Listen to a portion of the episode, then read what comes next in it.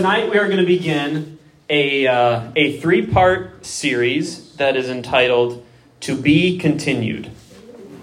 And I think that the, the reason why this kind of popped into my heart and my spirit to teach to you guys is because you're reaching an age where you are beginning to formulate opinions and thoughts and that, that may that, that are more of your own inspired thinking and thoughts. You're thinking for yourselves. You know, in the middle school age, they're still heavily influenced by parents and, and people that are older than them, and you guys are still obviously influenced by those people in your lives, but you're starting to think for yourself. And that can be both a blessing and a curse sometimes. And so tonight we're going to begin this journey um, dissecting the life of one of the most consistent men in the Old Testament. And um, I believe that he models a, a life that is such a great example for myself and for people in your age demographic. Um, he's probably actually one of the most consistent people in the entire Bible, aside from Jesus. Um, he lived about 600 years before Jesus. This faithful man's name was Daniel. Daniel.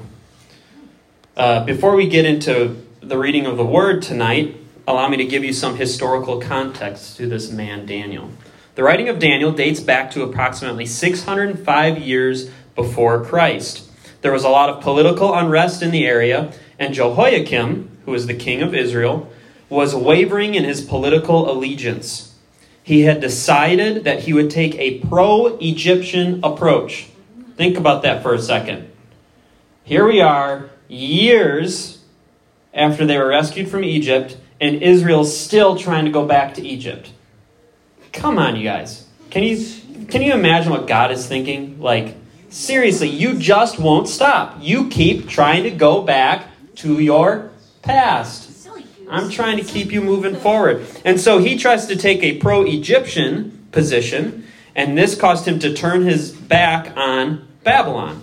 There were two major powers at this time Egypt and Babylon. They were kind of fighting over political supremacy. History would tell us that Nebuchadnezzar was fearful of this move as it would give way to Egypt taking over Judah and it would cut off very important trade routes. So he decided that he would get there first, take over Jerusalem in order to block the Egyptians from their plans of disrupting those trade routes. This was a political decision fueled by a hunger for money, control, and power. So Jerusalem would indeed be taken over. Solomon's beautiful temple that he built and dedicated to the Lord would eventually be destroyed, and many were taken into what is called the Babylonian exile, while a few others were either killed or they were left behind to be ruled by a king of Nebuchadnezzar's choosing, someone who would kind of act as a puppet. There have since been archaeological discoveries providing this massive, or proving this massive takeover. Um, various pottery, jewels, and weaponry have been since discovered around Mount Zion, resting in a layer of ash beneath the earth, the earth's surface and they date back to the time of this takeover. So this is a very real, credible event that there is proof today of it occurring. And so this gives strong credibility to Daniel's writings of this event. Which brings us to our text in Daniel chapter 1. We'll start with verse 1.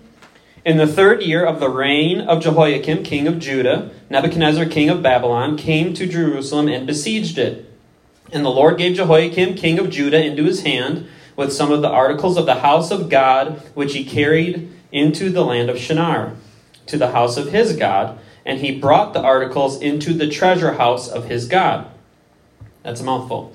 Then the king instructed Ashpenaz, the master of the eunuchs, to bring some of the children of Israel and some of the king's descendants and some of the nobles, young men in whom there was no blemish, but good looking, gifted in all wisdom, possessing knowledge and quick to understand, who had ability to serve in the king's palace, and whom they might teach the language and literature of the Chaldeans.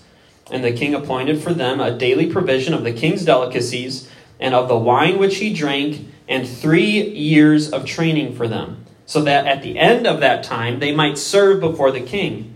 Now, from among, from among those of the sons of Judah were Daniel, Hananiah, Mishael, and Azariah.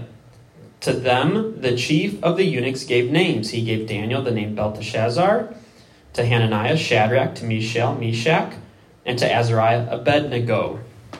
So, let's break this first section down that gives us the context for what we are reading. First of all, we see King Jehoiakim. We can clearly see that God was not happy with his sudden change in allegiance to Egypt. And so it says that God gave him over to Nebuchadnezzar. God was not happy with Jehoiakim's decision, and he gave him over to Nebuchadnezzar, and he would eventually die in that battle. The next thing we see are the temple goods. King Nebuchadnezzar, we'll just call him King Neb for short. King Neb did what every good pagan king did in those days. Does everybody know what the word pagan means? Yeah, you are anti God, okay? So, King Neb did what every good pagan king did in those days, and what he did was he took valuables from Solomon's temple that were used to worship the God of Abraham, Isaac, and Jacob, that's our God, and he used these goods to worship his idols. This was common. It was kind of a slap in the face of the people that you just took over. All right? The more money and valuables your idols had stashed in their temples, the more powerful and significant your God was. That's how they viewed this. Next, we have the young captives, found in verses 3 through 5. It displays that King Neb had further intentions with Judah, and that was to groom a group of young men in order to serve the kingdom.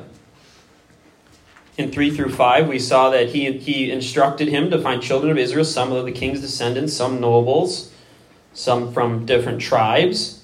And he wanted them to be good looking and gifted and full of wisdom and understanding and knowledge. And then he was going to give them special training. And among these strong, intelligent, admirable young men were four Hebrew boys named Daniel, Hananiah, Mishael, and Azariah. And what's the first thing that the king decides to do? Change their, names. Change their names. The first thing the king decides to do is change their names. This is significant because their names represented God. All you have to do, the, the, the most obvious ones is uh, uh, Daniel and Mishael, because what's at the end of their names? El. All throughout the Hebrew, it was El, Elah, Elohim. Anything to do with El represented God. And so Daniel was God is my judge. And his name was changed to Belteshazzar, which in Daniel 4 8 says, His name is Belteshazzar according to the name of my God. That is straight from the mouth of Nebuchadnezzar. Hananiah meant God is gracious, and his name was changed to Shadrach, which meant tender. Then there's Mishael, which was who is like God. His name was changed to Meshach, that draws with force. So it had to represent some kind of a forceful drawing God in the Babylonian Empire. Then Azariah, God has helped. His name was changed to Abednego. Did you know that that wasn't actually how the name was spelt? It meant servant of Nego. But the actual God was Nebo. So his name was technically Abed Nebo, but the Hebrew writers didn't want to give any credit to that name because it represented that God. So they misspelled it on purpose, Nego. So clearly, this is significant because Nebuchadnezzar is trying to do to these Hebrew boys what he did with their temple goods. He's trying to, lever- to leverage these able bodied young men to bring glory to himself and his idols. So he gives them names that no longer represent their God, but rather represent his gods. And that same spirit that was behind all of this in Daniel's age is the same spirit that we are battling at this very moment. We live in a world today that mirrors this Babylonian story so perfectly, it's scary. We are living in exile, in a sense. Just like these Hebrew boys. The world was created perfectly, but since Adam and Eve, this world has been cursed with sin, and Satan is its ruler. Our souls are trapped within these corrupt mortal bodies, sinful bodies. There's political upheaval everywhere, and everyone has convinced themselves of being right. Can I get an amen? amen? Everyone thinks they're right in culture today. The rulers of the darkness of this world would like nothing more than to kill, steal, and destroy, just like we see happening in our text and in the historical context behind it. He is constantly slapping new labels on everything and everyone as an attempt to corrupt God's structure and most precious creation called humanity. He wants to stuff you so full of this culture that you can't help but be blown about with every wind of doctrine. Last of all, he wants you to become so weighted down that you will give up your, your royal priesthood identity in order to live your best life now instead of in heaven. The enemy wants you and I to cave to the fleshly, lustful, worldly lifestyle that so many are already committed to living. But I'm here to inform you tonight that you do not have to give way in the slightest to the lifestyle of this world. You can continue in 2022 to live for God even though this world is unraveling before our very eyes. The question we must confront tonight is how do we continue to live for God in exile? Let's take a closer look at the life of Daniel. Daniel was from the tribe of Judah. He wasn't brand new to serving God. Neither were the rest of these young men, quite frankly. They were smart, well educated, well established in their beliefs, which is what made them so valuable to this king. He was already looking for people who were already smart. They were already smart. Despite their, their history of commitment to serving God, their faith would be challenged greatly in their new home. Everything they knew and practiced was seemingly out of the window in order to be groomed into idol worshiping Babylonian puppets, the master of whom was the king. However, we can see later in this chapter that God had other plans. So, keeping in mind the king's plan to educate them, to feed him his delicacies, to give them wine to drink, let's pick back up with Daniel chapter 1 and verse 8. This is a very crucial verse. But Daniel purposed, say that with me, purposed in his heart that he would not defile himself with the portion of the king's delicacies, nor with the wine which he drank. Therefore, he requested of the chief of the eunuchs that he might not defile himself. Why would Daniel not eat the king's delicacies? Well, there's a few different scenarios. The first one, and probably the, the first one that would come to your mind as well, is that there is the potential that the food did not meet Israelite law, right? They had very strict standards for what they could and could not eat. For example, they couldn't eat anything from a pig. Maybe there was some form of pork on the plate. Second, and this is what I think is the, the most, uh, the strongest argument for this, is that this also could have been meat that was from animals that were sacrificed to the Babylonian gods. So eating it would have been tied to directly worshiping their gods. Wow. Thirdly, one could speculate that eating the food offered by the king would have been a representation of Daniel giving up and caving to the king's friendship, symbolic of allowing himself to be indoctrinated with the Babylonian culture. No matter what the specific reason was, I think they all play a role in this. The bottom line is this food made Daniel uncomfortable. It represented the culture of the world he was living in, and eating it would be, as he described, defiling his body.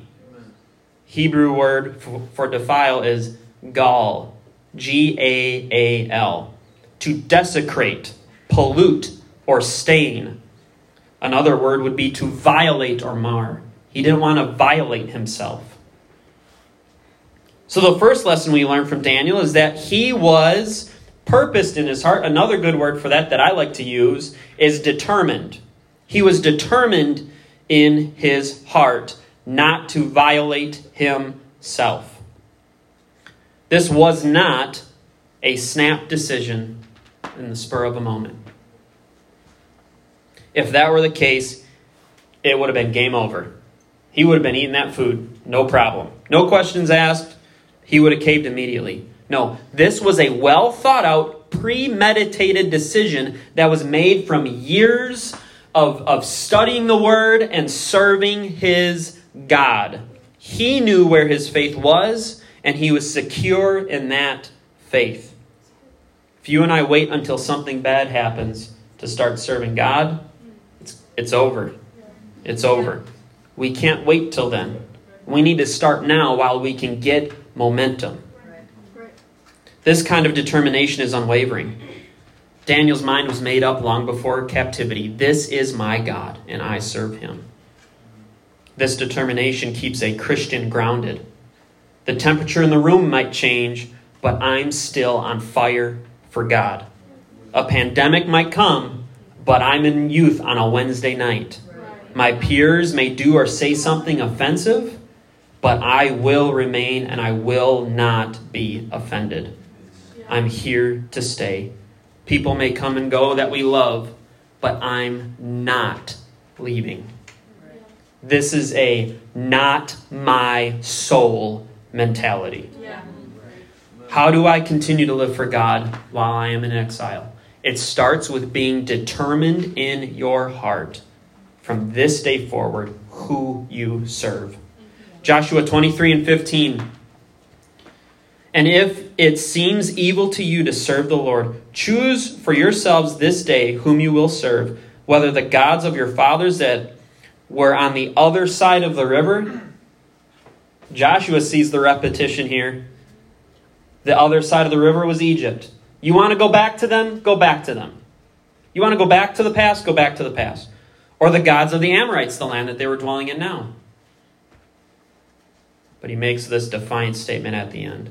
But as for me and my house, we will serve the Lord. I don't care what everyone else is doing. I don't care who you're serving. I don't care who clearly your God is, even though you claim to have the same God as me. I don't care. I'm serving the Lord. Period.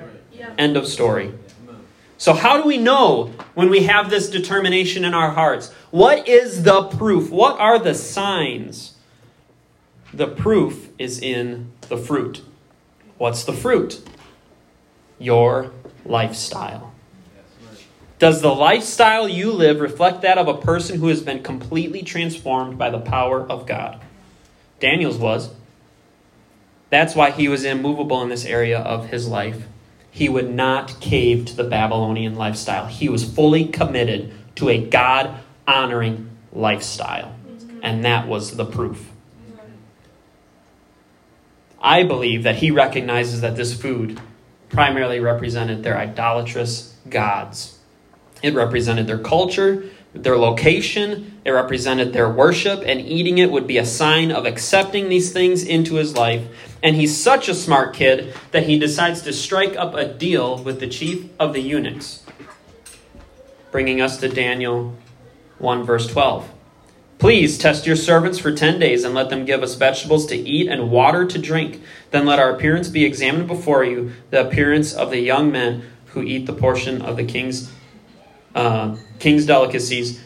And as you see fit, so deal with your servants.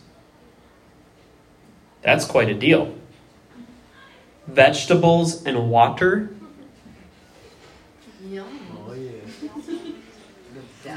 Wow. I don't know if I could do that. Ashpenaz was actually, he cautiously agreed to this deal. Because a few verses earlier, he was fearing for his head. He's like, this isn't a good deal. Vegetables and water? There's no way you're going to come out on the other side looking any better. These are the commands from my king. I don't want to lose my life, my job. I don't want to lose anything. This is ridiculous. So then Daniel says, okay, 10 days. Give us 10 days and, it, and then you can deal with us as you see fit. So he agrees. Because a few verses earlier, the Bible says that God actually gave Daniel favor with this man. Favor ain't fair. But that favor would be very helpful. Which brings us to verse 15. And at the end of the 10 days, their features appeared better and fatter in flesh than all the young men who ate the portion of the king's delicacies. They gained 50 pounds they were these big, chubby, round guys running around. No, just kidding. When it says when it says fatter, it just simply means healthier. You tell me, all right? You tell me. Should a change be visible within 10 days? Absolutely not. They were on this diet for 10 days and they already looked better and fatter in flesh. They already looked much healthier than the rest of the people. They didn't lose any of their good appearance, they looked far better. This could only be done by God. Not only did they look better, but God does something else in verse 17. As for these four young men, God gave them knowledge and skill in all literature and wisdom, and Daniel had understanding in visions and dreams. The Lord blessed them and made them even more wise than the rest, and even gives, uh, gives Daniel a supernatural power of interpret- interpreting dreams. This should convince you to eat your vegetables, right? Let's go. We're all going on a 30 day fast. Let's go. I'm interpreting dreams. How remarkable is this? All right. How remarkable is this? Ten days later, you can interpret dreams. That is the miraculous power of God. Daniel is clearly living out Hebrews 11:6. But without faith, it is impossible to please him, for he who comes to God must believe that he is, and he is a rewarder of those who diligently seek him. Daniel is diligently seeking God, even in a pagan world filled with lust, idolatry, and with every form of conflicting doctrine that you could possibly imagine. And yet, he believes and trusts in his God, and God rewards him for it. Not because of how good Daniel was, that's where we always get it wrong, but because of how good God is. It's never about how good you are. It's about how good God is and the favor that He has placed on your life. Which brings us to verse 18. Now, at the end of the days, when the king had said that they should be brought in, the chief of the eunuchs brought them in before Nebuchadnezzar. Now, remember, this was a three year ordeal. So, when the days were completed, this is three years later now. They lived this lifestyle for three years straight. Imagine vegetables and water for three years straight. No way, Jose. Not me. I'm sorry. It ain't happening. It ain't happening. I would have been done. Verse 19. Then the king interviewed them, and among them all, none was found like Daniel, Hananiah, Mishael, and Azariah.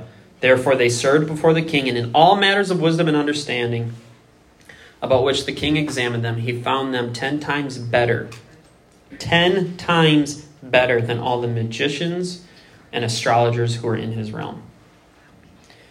Out of all the others that were brought into captivity alongside these Hebrew boys, they weren't the only ones. It was a big group of them. These were four out of the group. They were far more advanced than any other in their training. Again, we have another wild miracle here. It was one thing to be better than the rest of the people that you were brought in with, right? Because you're all starting on, it's a level playing field. You're all starting at the same point. You're not trying to make, make up ground in any way. You have similar knowledge, similar understanding, similar background and history. But to be 10 times better than the magicians and astrologers who had been studying the Chaldean languages and sciences for a lifetime trying to work their way up the corporate ladder to serve the king. And these four Hebrew boys come in like and just blow them out of the water like it's nothing. And they're serving the king instead. That is a miracle. That is 100% a miracle. That's insane. God leveraged what was meant to manipulate and seduce an entire nation as a, and he used it as a form of security and protection for his people. Think about it a second. Why did the king want upper class young men? He wanted nobles, people from the king's realm, and other people who were smart and good looking and cunning from the other tribes. He wanted upper class people. That's how he viewed that. It was because they had influence. Why else would he pick them? They had influence. And if he could pull this off, he could influence an entire nation into worshiping false gods and probably more importantly, him. That was his goal. He was trying to be disguised as an angel of light, seducing people into the Babylonian culture. He didn't want to be too blunt and obvious about it. He didn't want another war to break out. He just got done destroying some things. The world is trying to do the same for all who follow God. Because you and I have eternal influence upon our life that is appealing to the lost soul. And if the enemy can take you out of the picture, he can hopefully take others out as well. What he didn't know is that the influence of God on these Hebrew boys was far greater than any influence that any mortal king could possibly have. Just like the influence of God's grace on your heart. So, despite suffering, or, dis, or despite stuffing them full of, of Chaldean knowledge and science, these young men only got wiser in the ways of God. This is kind of like you guys in school today. There's all this knowledge around. Some of it's good, some of it's not so good. Evolution, for example. So it wasn't a bad thing that they were in this situation. Daniel didn't cut off the flow of knowledge because he knew he could filter through that knowledge. He, could, he knew he could spit out the bones. He, th- these are smart kids, okay? Smart kids mixing their knowledge with faith. And so he's taking the knowledge and he's filtering it through the Word of God that he knows that is written upon his heart. And we can do the same thing today, even in a secular school system. And we can use that knowledge and leverage it to make the truth that we know to be true stronger and more formidable against all the other doctrines that are out there and all the other people that are trying to stand up against any form of belief in, in, in God or in Jesus or in the resurrection.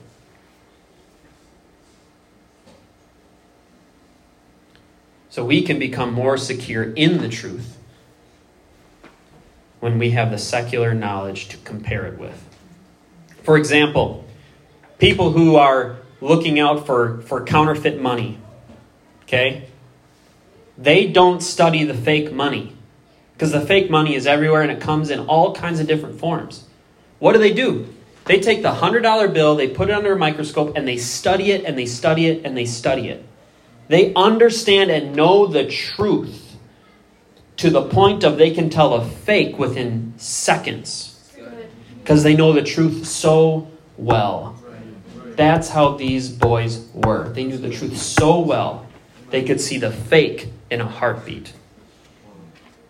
That's exactly what they did. The other thing that I would like to pull from this verse that we were just looking at in, in, in verse 19 is the fact that there was an opportunity for comparison. There's an opportunity for comparison. Let me read one verse out of the New Testament for you 2 Corinthians 10 12.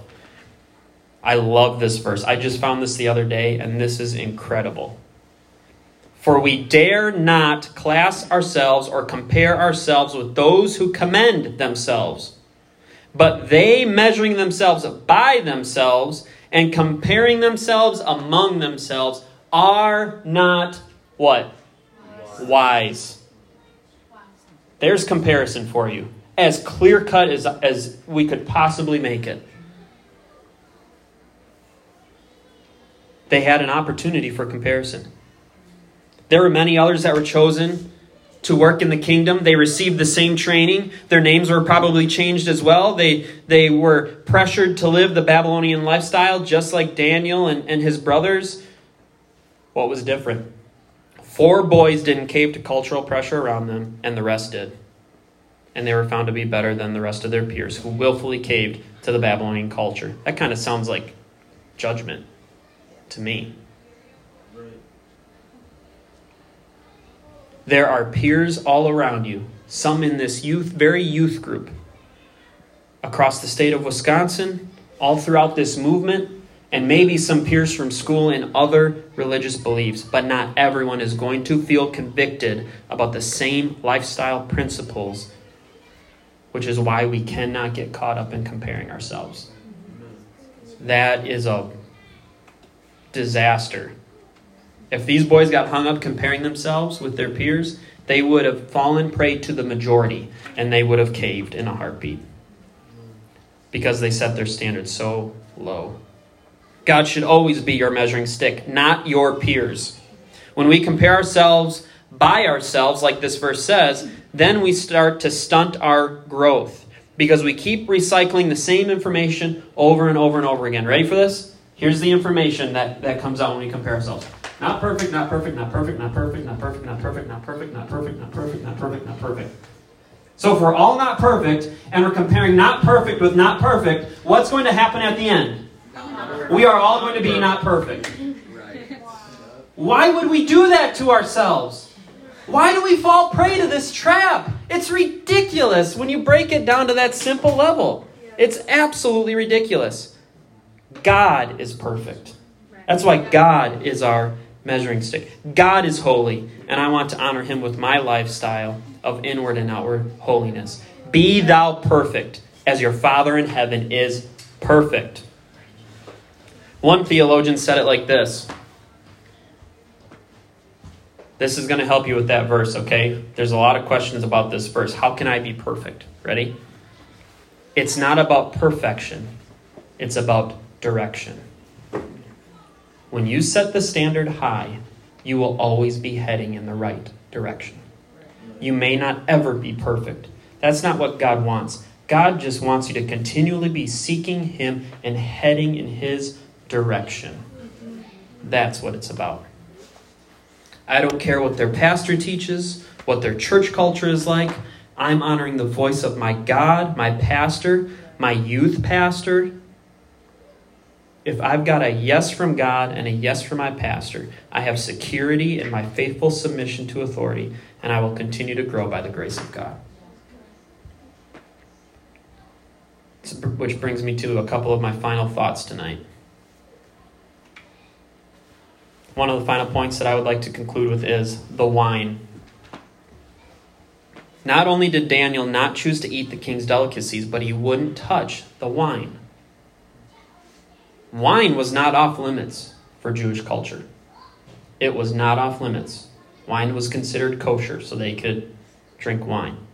The other thing is, it doesn't fall under the second thing that we theorized about with him not eating the delicacies Wine wouldn't have been sacrificed because it's not an animal. Animals animals were sacrificed before the pagan gods, not wine.